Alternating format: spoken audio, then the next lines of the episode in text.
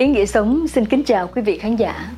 Kính thưa quý vị, nếu như nhà chiến lược gia đại tài Tôn Tử rất nổi tiếng với binh pháp Tôn Tử và 36 kế sách, thì người bạn đương thời của ông là Quỷ Cốc Tử lại đặc biệt nổi tiếng với bộ 72 kế sách. Vậy Quỷ Cốc Tử là ai và 72 kế sách đó là gì? Ý nghĩa sống xin trân trọng giới thiệu đến quý vị bộ video Quỷ Cốc Tử và 72 kế sách áp dụng trong kinh doanh, dựa trên 72 mưu kế của Quỷ Cốc Tử, kết hợp với những điển cố quân sự, những bài học lịch sử, cùng với những kiến thức về kinh tế học hiện đại, những bài học rất hay, rất giá trị của các tập đoàn kinh tế nổi tiếng trên thế giới, với mong muốn mang đến cho quý vị những bài học giá trị để có thể áp dụng thành công trong kinh doanh và trong cuộc sống. Quỷ Cốc Tử và 72 kế sách áp dụng trong kinh doanh. Quỷ Cốc Tử là nhân vật trong lịch sử cổ đại Trung Quốc. Họ tên không rõ ràng, con người ông được người đời sau hư cấu nên mang tính huyền bí. Theo sách Đông Chu Liệt Quốc, tên ông là Vương Hủ, người đời Tấn Bình Công, là bạn thân của Tôn Tử và Mạc Tử. Quỷ Cốc Tử còn có một tên khác nữa là Vương Thiền, nên ông có hiệu là Vương Thiền Lão Tổ. Quỷ Cốc Tử là người Xuân Thu Chiến Quốc, sinh năm 400, mất năm 270 trước công nguyên. Quỷ Cốc Tử là một nhà tư tưởng, chiến lược gia, binh pháp gia, mưu sĩ nổi tiếng trong lịch sử Trung Quốc.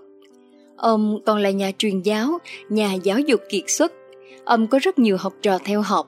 Trong số đó có nhiều người trở nên nổi tiếng thời Xuân Thu Chiến Quốc. 4 học trò được nổi tiếng hay được nhắc đến là Tôn Tẩn, người nước Tề, Bàn Quyên và Trương Nghi, người nước Ngụy, Tô Tần, người Lạc Dương, tức kinh đô nhà Chu. Ngoài ra, ông còn có 2 học trò nổi tiếng khác là Lã Bất Vi, theo Tây Hán Diễn Nghĩa, và Địch Thanh, theo Vạn Hoa Lâu Diễn Nghĩa. Theo các sách sử và truyền thuyết, ông là người thông thạo pháp thuật, kiến thức sâu rộng. Sau khi về ở ẩn, ông sống trong một hang núi gọi là Quỷ Cốc, tức hang quỷ, thuộc đất Dương Thành, thuộc địa phận nhà Chu, bởi chỗ đó núi cao, rừng rậm, âm khí nặng nề, không phải chỗ cho người ở. Ông thường vào núi hái thuốc tu đạo. Vì ở ẩn ở hang Quỷ Cốc, cho nên tự xưng là Quỷ Cốc Tiên Sinh, hay còn gọi là Quỷ Cốc Tử. Hơn 2.000 năm nay, các nhà binh pháp gia đều tôn Quỷ Cốc Tử là thánh nhân. Tung Hoành Gia tôn ông là Thủy Tổ, người xem mệnh bói toán tôn ông là Tổ Sư Gia, Đạo Giáo tôn ông là Vương Thiền Lão Tổ. Trong mắt người đời, Quỷ Cốc Tử thường xuyên ẩn mình trong núi sâu, tịnh tâm tu luyện, thông thạo quy luật tự nhiên và những bí ẩn của trời đất. Dân gian cho rằng ông đã đắc đạo thành tiên do biết thuật tu tiên và được coi là ông tổ có các thuật tướng số, bói toán, phong thủy. Theo lịch sử Trung Quốc ghi chép, Quỷ Cốc Tử là một cuốn bách khoa toàn thư sống. Mỗi một tác phẩm mà Quỷ Cốc Tử để lại là một kho tàng tri thức, kinh nghiệm quý báu, trong đó tác phẩm nổi tiếng như Quỷ Cốc Tử Bản Kinh Âm Phù Thất Thuật hay Quỷ Cốc Tử Thiên Túy Văn đều trở thành kỳ thư tinh hoa đối với hậu nhân. Phùng Mộng Long, tác giả Đông Châu Liệt Quốc, cho rằng Quỷ Cốc Tử Tiên Sinh là một ẩn sĩ thông hiểu mọi lẽ trong trời đất. Có mấy môn học vấn không mấy người theo kịp, đó là số học, nhật nguyệt tượng vĩ đều thu ở bàn tay, xem việc trước, đoán việc sau, nói gì cũng linh nghiệm. Binh học, lục thao tam lược biến hóa vô cùng, bày trận hành binh, quỷ thần không biết. Du thuyết học, nhớ rộng nghe nhiều, hiểu rõ lý thế, buông lời hùng biện, muôn miệng khôn đương. Xuất thế học, giữ toàn chân tính, luyện thuốc nuôi mình, không ốm không chết, đắc đạo thành tiên. Quỷ Cốc Tử cho rằng phản là hiểu quá khứ, ứng là hiểu hiện tại. Có biết quá khứ mới hiểu hiện tại, có hiểu hiện tại mới biết tương lai. Cái gì không còn thích hợp thì bỏ, cái gì còn thích hợp thì gìn giữ và áp dụng. Hiểu mình là trí, hiểu người là sáng suốt. Có sáng suốt mới có trí, có trí mới có sự sáng suốt.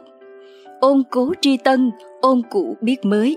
Tri kỷ tri bỉ, biết người biết ta. Đấy là chìa khóa vàng mở cánh cửa đời sống của người thông minh. Quỷ Cốc Tử và 72 kế sách áp dụng trong kinh doanh được ý nghĩa sớm truyền tải dựa trên sự kết hợp và kiến thức uyên bác của Quỷ Cốc Tử về binh pháp và thuật nhìn người, cùng các địa cố quân sự và các kiến thức kinh tế hiện đại, với những dẫn chứng lịch sử thế giới sinh động và những câu chuyện kinh doanh nhiều màu sắc của các tập đoàn kinh tế trên thế giới. Kính chúc quý vị có thêm những kiến thức quý báu về lịch sử và kinh doanh để áp dụng thành công trong cuộc sống.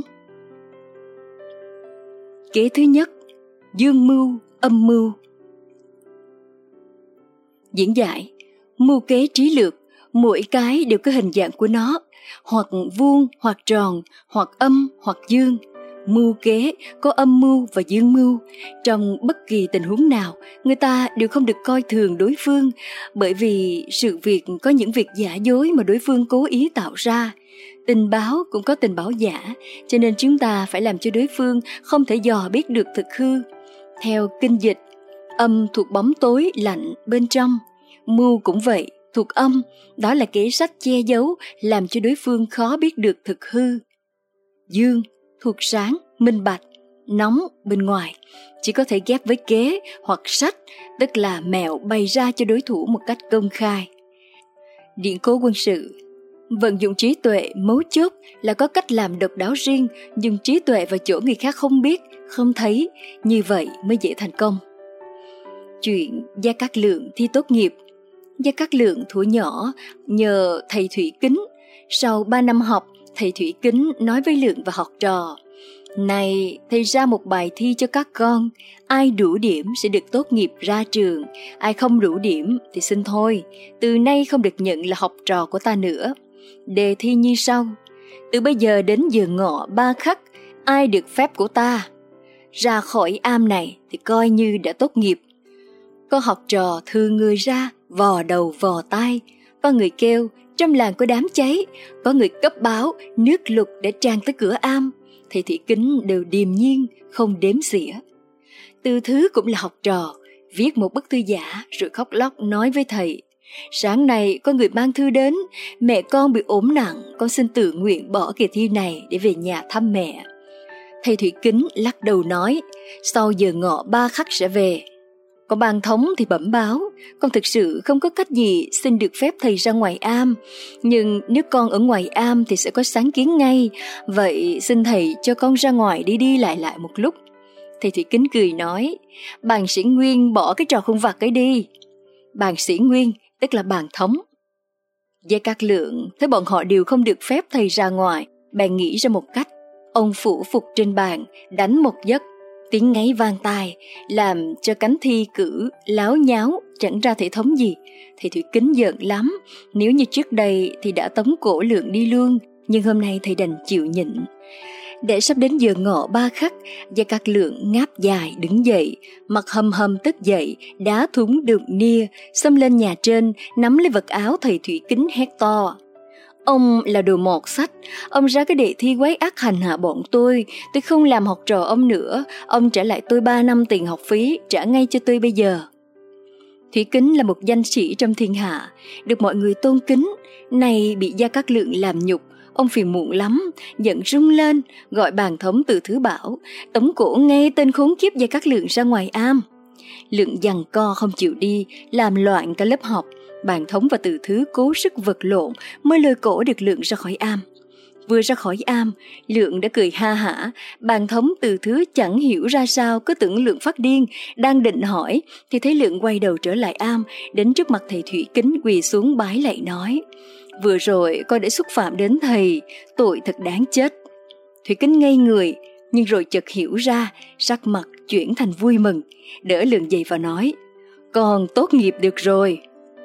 Lượng nói: "Bàng Thống và Từ Thứ cũng đã ra khỏi am, xin thầy cho cùng tốt nghiệp." Thủy Kính nghĩ một lúc rồi cũng gật đầu đồng ý. Qua chuyện trên thì thấy Gia Cát Lượng đã khéo léo dùng mưu kế để được thầy Thủy Kính cho ra khỏi am. Ông biết rằng dùng phương pháp thông thường thì không sao lừa được thầy nổi giận, sau đó lại lăng nhục thầy, đòi trả lại học phí. Cuối cùng thầy đã nổi nóng báo Từ Thứ, Bàng Thống tống cổ Lượng ra khỏi am, và nhờ đó Lượng đã đạt được mục đích của mình, đó là tốt nghiệp. Ứng dụng trong kinh doanh. Công ty sản xuất xe hơi General Motors của Mỹ đã có thời đứng trước nguy cơ bị cạnh tranh gay gắt, bị thua thiệt liên miên, ngày càng đứng không vững. Cuối cùng, vị chủ tịch mới của General Motors, ông Smith, đã đi đến một quyết định táo bạo là sáp nhập với công ty Toyota, gọi là nhập vào giữa họ. Với việc sản xuất ô tô ở California, thiết kế của Toyota bán ra ở thị trường Mỹ, lợi ích chia đều. Hẳn nhiên, Toyota thấy GM với tiếng tăm lừng lẫy hết sức vui mừng, sẵn sàng hợp tác. Nhưng thời điểm đó, GM vẫn âm thầm trù bị xây dựng công ty hạng nhẹ, chọn dùng thiết bị tự động hóa mới nhất, chuyên sản xuất các loại xe du lịch, có hình dáng bề ngoài gọn nhẹ và đẹp, lượng hao dầu ít, giá cả phải chăng. Mấy năm sau, GM cuối cùng đã đứng vững trong thị trường xe hơi Mỹ. Kế thứ hai, xoay chuyển càng khôn.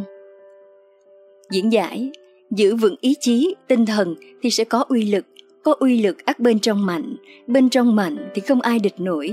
Quỷ Cốc Tử cho rằng khi tình thế bất lợi cho ta, ta phải dùng trăm phương ngàn kế để hàm dưỡng sức mạnh tinh thần, và chỉ khi nào sức mạnh tinh thần của ta hùng hậu thì mới có thể xoay chuyển càn khôn.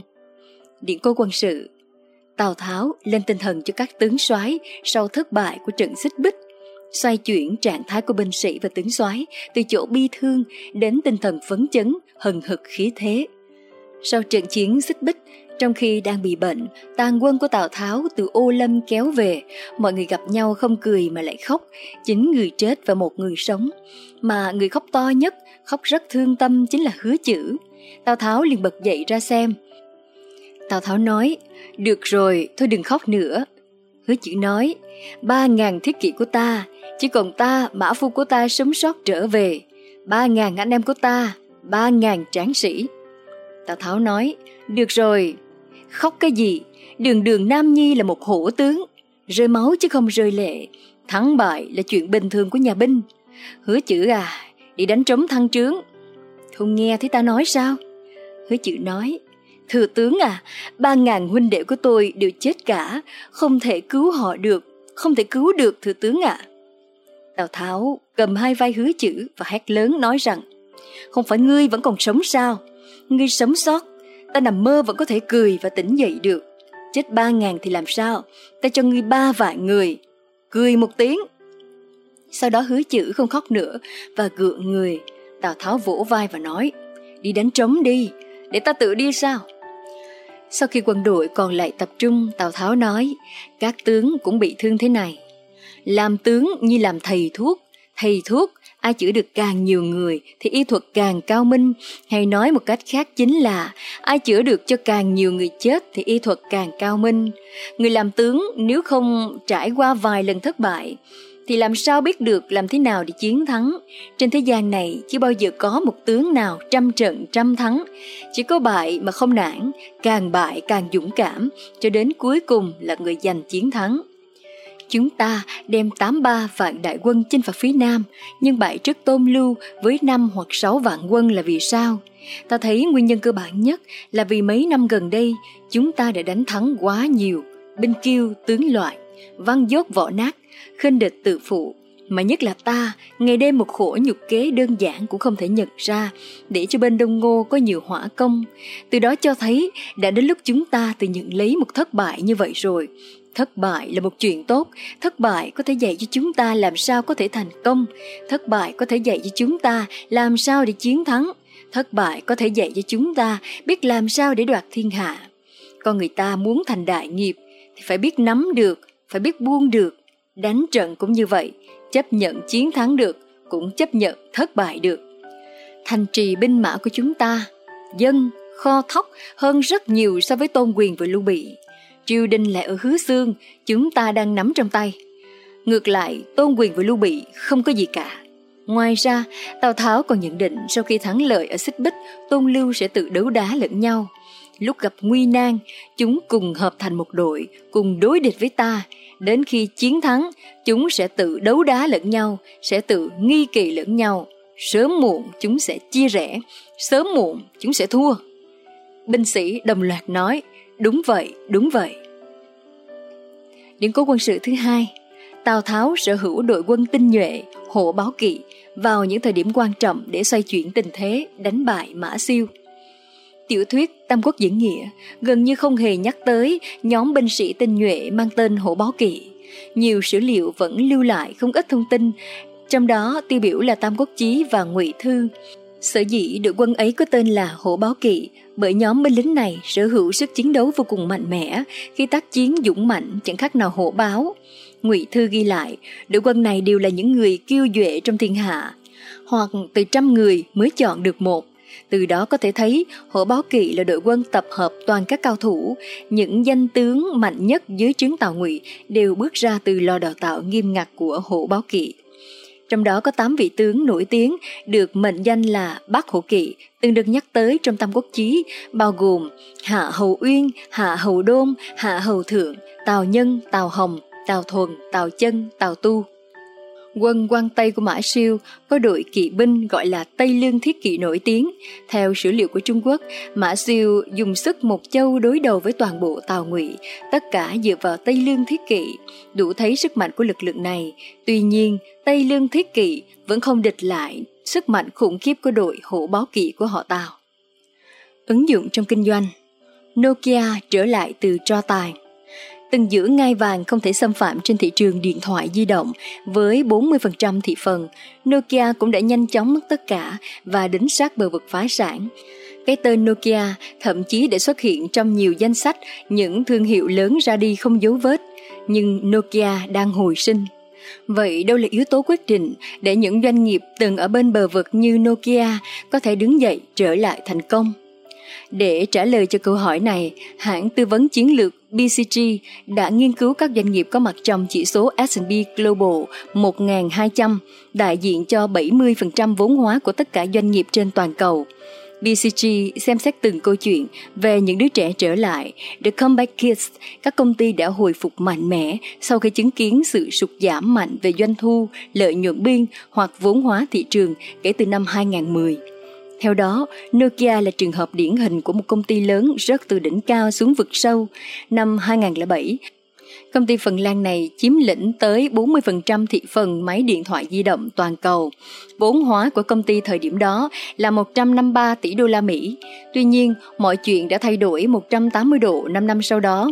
Với sự nổi lên mạnh mẽ của Samsung và Apple, Nokia đánh mất thị phần, lâm vào khủng hoảng và chứng kiến vốn hóa bốc hơi 96%. Từ đế chế 100 tỷ đô, giá trị của Nokia đã giảm chỉ còn vỏn vẹn 6 tỷ đô la Mỹ trong năm 2012. Không gục ngã, xác định lại mũi nhọn, chiến lược. Trong bối cảnh bị dồn vào chân tường, công ty Phần Lan làm điều mà họ vẫn thường làm trong suốt 150 lịch sử tồn tại của mình, đó là thay đổi.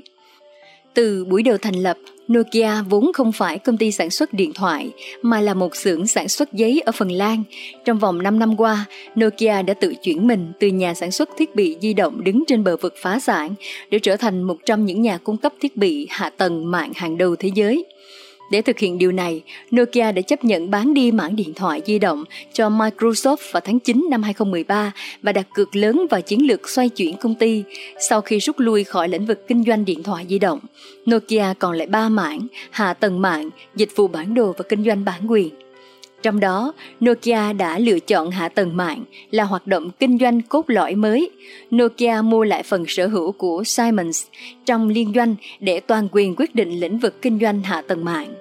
Sau đó, công ty tiếp tục mua lại Alcatel-Lucent vào năm 2015 với giá trị 16,6 tỷ đô la Mỹ để trở thành nhà cung cấp đầy đủ toàn bộ dịch vụ hạ tầng mạng. Để tập trung vào mảng kinh doanh cốt lõi mới, Nokia đồng thời bán đi mảng dịch vụ bản đồ cho các hãng xe ô tô Đức như Audi, BMW và Daimler. Ngoài ra, mảng kinh doanh bản quyền vẫn được công ty giữ lại do lợi nhuận biên tốt. Thành quả đầu tiên đã đến với Nokia 5 năm sau quá trình thay đổi. Giá trị vốn hóa của công ty đã đạt con số 37 tỷ đô la Mỹ vào năm 2017, gấp 5 lần thời điểm khủng hoảng năm 2012.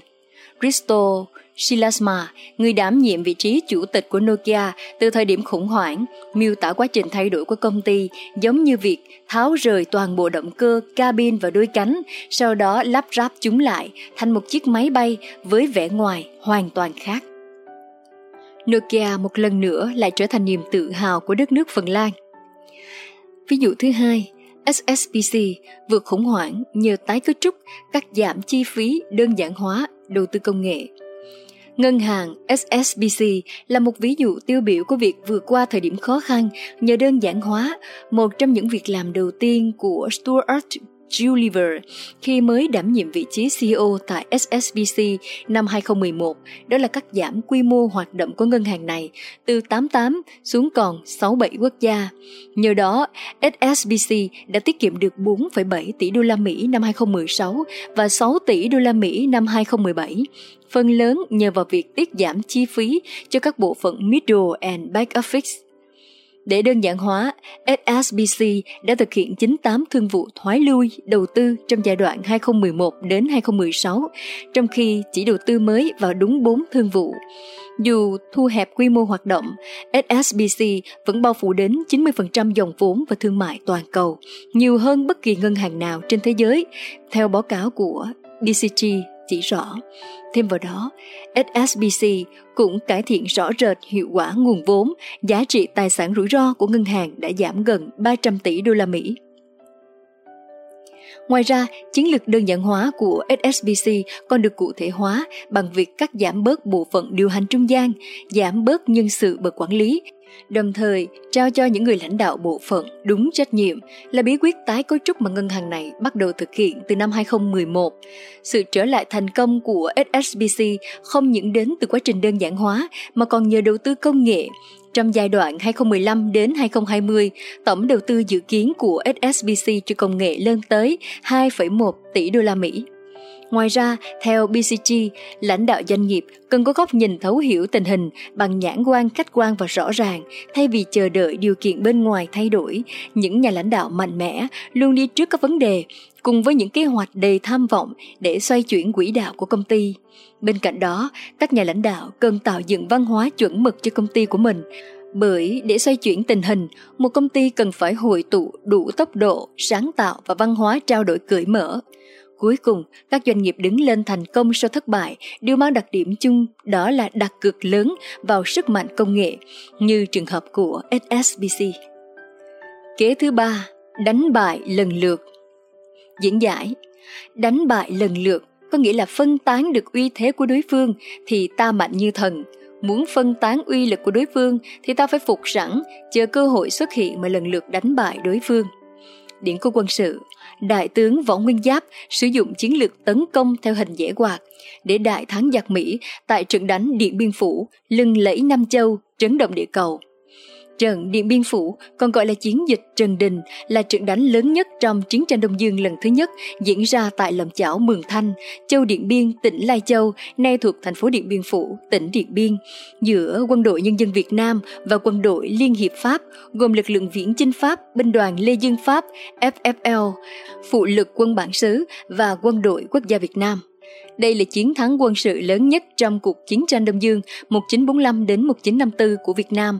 Bằng thắng lợi quyết định này, lực lượng Quân đội Nhân dân Việt Nam do Đại tướng Võ Nguyên Giáp chỉ huy đã buộc quân Pháp tại Điện Biên Phủ phải đầu hàng vào tháng 5 năm 1954 sau suốt 2 tháng chịu trận. Giữa trận này, quân Pháp đã gia tăng lên đến 16.200 người nhưng vẫn không thể cầm cự được trước các đợt tấn công như vũ bão của Quân đội Nhân dân Việt Nam. Thực dân Pháp đã không thể bình định Việt Nam bất chấp sau nhiều năm chiến đấu với sự hỗ trợ ngày càng gia tăng của Hoa Kỳ, và họ đã không còn khả năng để tiếp tục ứng chiến tại Việt Nam sau thảm bại này. Trên phương diện quốc tế, trận đánh này có một ý nghĩa rất lớn. Lần đầu tiên quân đội của một nước thuộc địa châu Á đánh thắng quân đội của một cường quốc châu Âu trong một chiến dịch quân sự lớn, được xem là một thảm họa bất ngờ đối với thực dân Pháp và cũng là một đòn giáng chí mạng với thế giới phương Tây, đã đánh bại ý chí duy trì thuộc địa Đông Dương của Pháp và buộc nước này phải hòa đàm và rút ra khỏi Đông Dương. Với niềm tin được cổ vũ mạnh mẽ bởi chiến thắng này, các thuộc địa của Pháp ở châu Phi cũng đồng loạt nổi dậy. Chỉ riêng trong năm 1960, 17 nước châu Phi đã giành được độc lập, và đến năm 1967, Pháp đã buộc phải trao trả độc lập cho hầu hết các nước từng là thuộc địa của họ.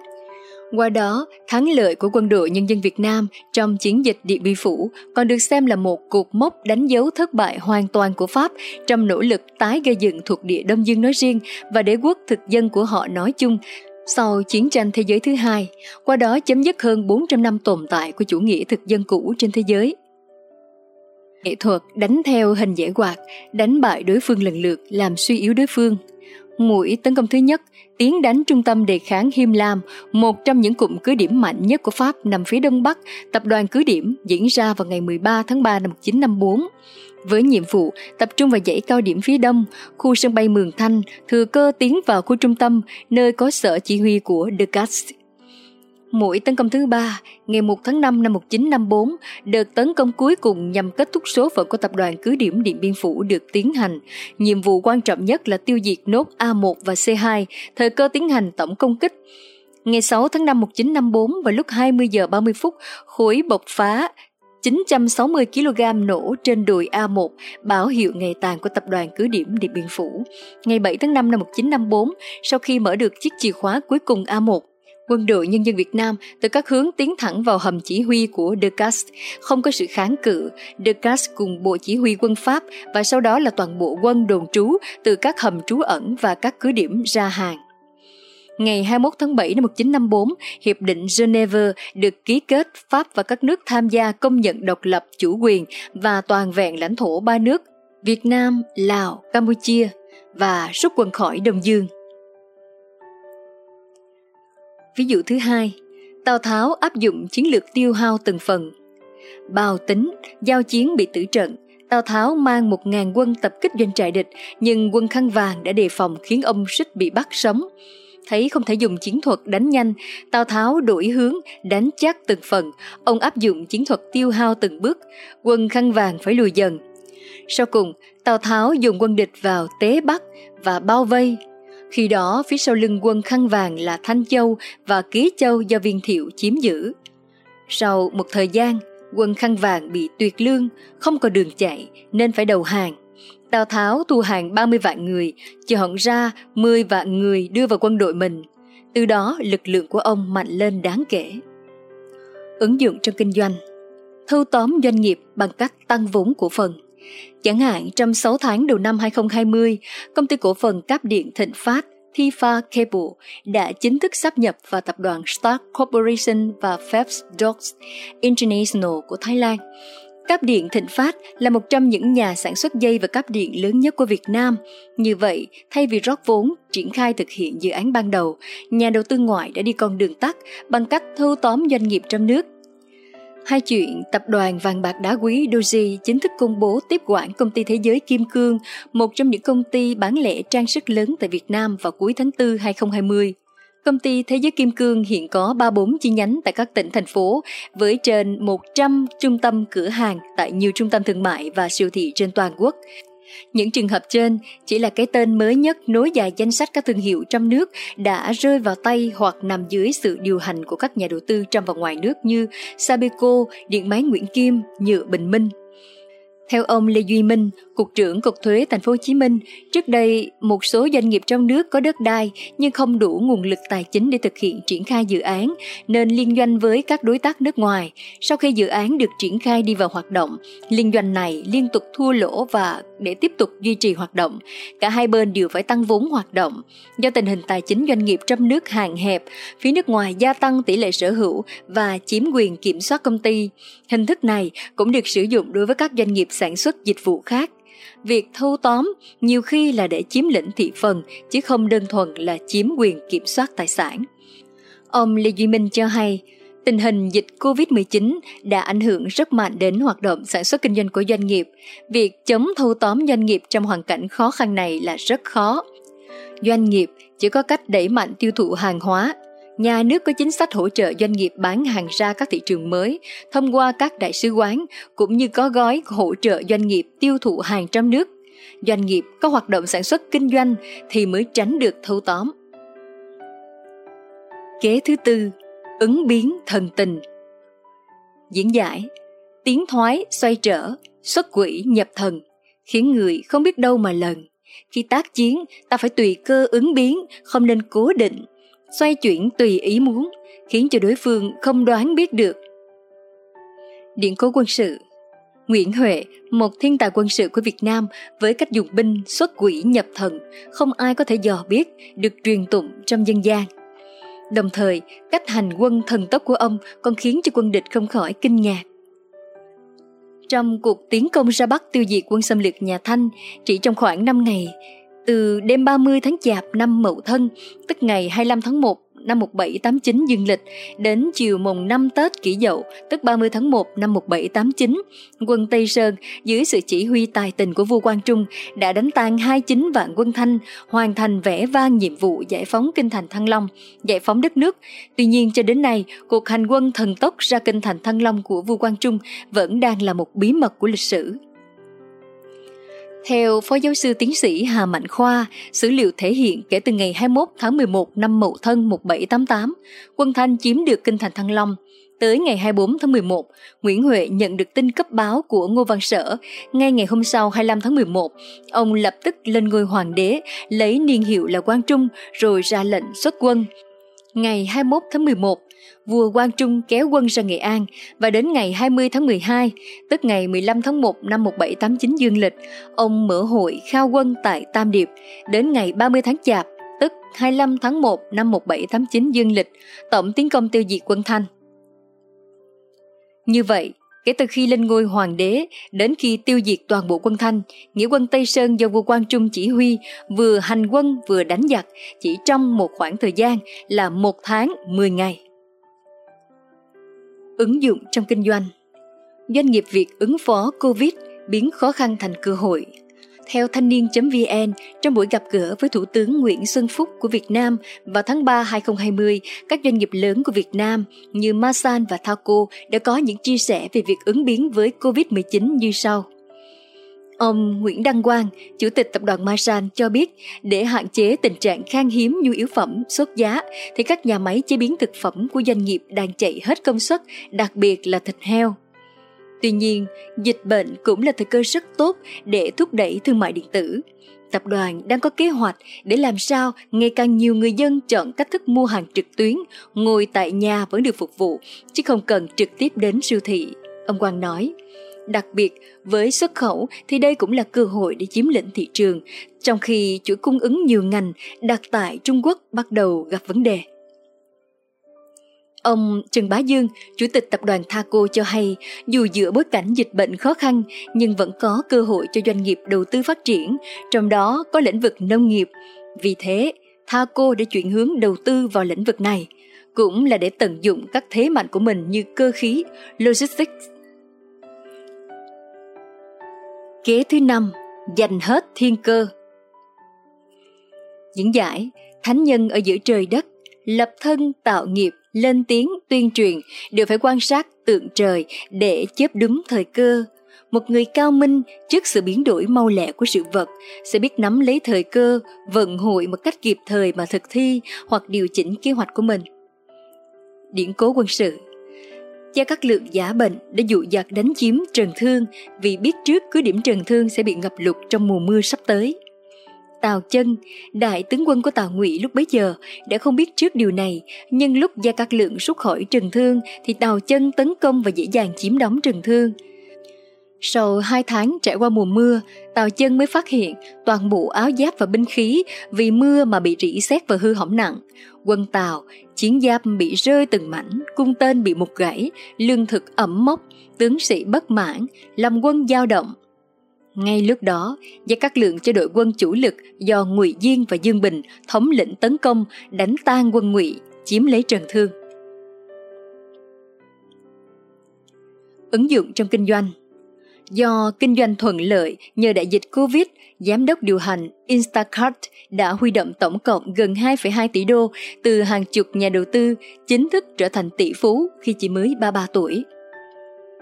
nắm bắt được những khó khăn về việc di chuyển và giao tiếp, cũng như khó khăn về việc mua thực phẩm trong giai đoạn đại dịch COVID-19. Apurva Mehta, nhà sáng lập kiêm giám đốc điều hành của Instacart, đã đưa ra giải pháp sáng tạo về dịch vụ giao nhận thực phẩm tại Mỹ.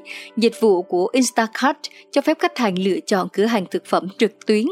Người mua hàng, nhân viên của Instacart đóng gói và giao món hàng đó cho người khách hàng của họ tận nhà. Instacart thông báo rằng vào ngày 11 tháng 6, 2020, công ty đã huy động số vốn đầu tư mới là 225 triệu đô la Mỹ, nâng mức định giá của công ty từ 7,9 tỷ đô la lên 13,7 tỷ đô la theo ước tính của Forbes. Meta sở hữu 10% cổ phần, đồng nghĩa với việc anh là thành viên mới nhất của Three Commerce Club, câu lạc bộ dành cho các tỷ phú với giá trị tài sản ròng là 1,2 tỷ đô. Forbes áp dụng mức định giá 10% đối với tất cả các công ty tư nhân. Kế thứ 6, họa phúc tùy lời. Diễn giải, lời lẽ của thánh nhân rất huyền diệu, có thể chuyển nguy thành an, cứu cả mạng sống. Thế gian có câu, một lời nói ra, ngựa giỏi chẳng đuổi kịp. Hàng Phi Tử nói, cái tâm của kẻ vô mưu, lời lẽ của kẻ có mưu đều là nguy. Ngụ ý rằng, người ta phải thận trọng trong lời ăn tiếng nói, ngôn ngữ là tiếng lòng, là biểu hiện tư tưởng. Tục ngữ Trung Quốc có câu, muốn biết việc trong bụng, hãy nghe lời cửa miệng, họa phúc tùy lời là lời nói vậy.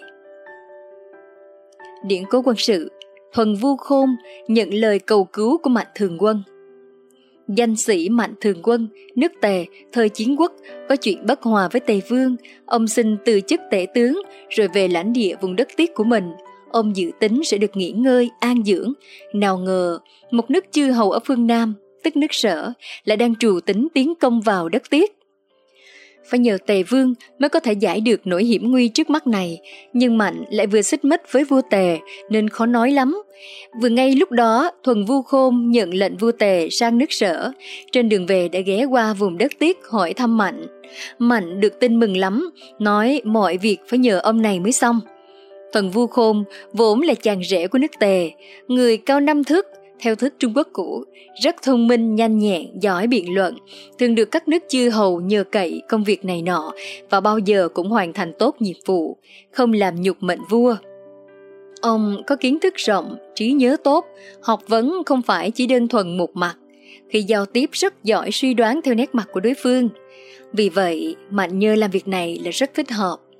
Khôn vốn có quan hệ thân thiết với vương thất nước Tề, quan hệ với Mạnh cũng rất chặt chẽ. Khi Khôn đến đất Tiết, Mạnh tiếp đãi như thượng khách và tiễn ra tận ngoại thành. Mạnh nói, người nước Sở muốn đánh chiếm đất Tiết, tôi sẽ không còn được hầu ngài nữa. Khôn gật đầu, tỏ vẻ hiểu ý, trong bụng nghĩ cách cứu Mạnh.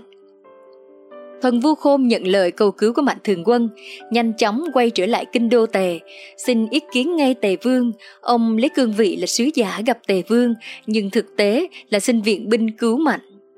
Tề Vương hỏi, tình hình nước Sở hiện nay thế nào? Khôn nắm ngay lấy cơ hội, nói rằng, tôi thấy rắc rối là ở chỗ nước Sở rất ngoan cố, mà người đất Tiết lại rất không tự biết thân phận mình. Ở đây, Khôn đã cố ý chuyển đề tài nói chuyện sang đất Tiết và Tề Vương đã vô tình bị cuốn hút theo, vội hỏi, vậy rốt cuộc là thế nào?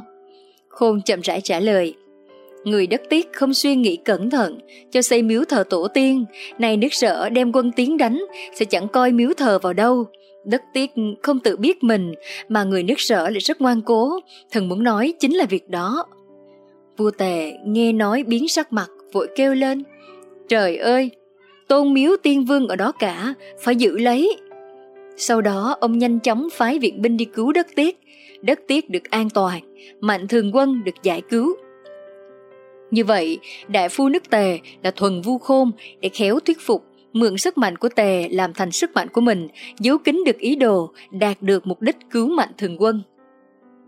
Ứng dụng trong kinh doanh. Dale Carnegie sinh ngày 24 tháng 11 năm 1888, mất ngày 1 tháng 11 năm 1955, là nhà văn, nhà thuyết trình người Mỹ và là người phát triển các lớp tự phát triển bản thân, nghệ thuật bán hàng, huấn luyện đoàn thể, kỹ năng nói trước công chúng và kỹ năng giao tiếp. Ông là tác giả của cuốn Đắc Nhân Tâm, How to Win Friends and Influence People năm 1936, một trong những cuốn sách rèn luyện bản thân bán chạy nhất mọi thời đại. Dưới đây là 5 trong số những bài học về nghệ thuật đắc nhân tâm của ông. 1.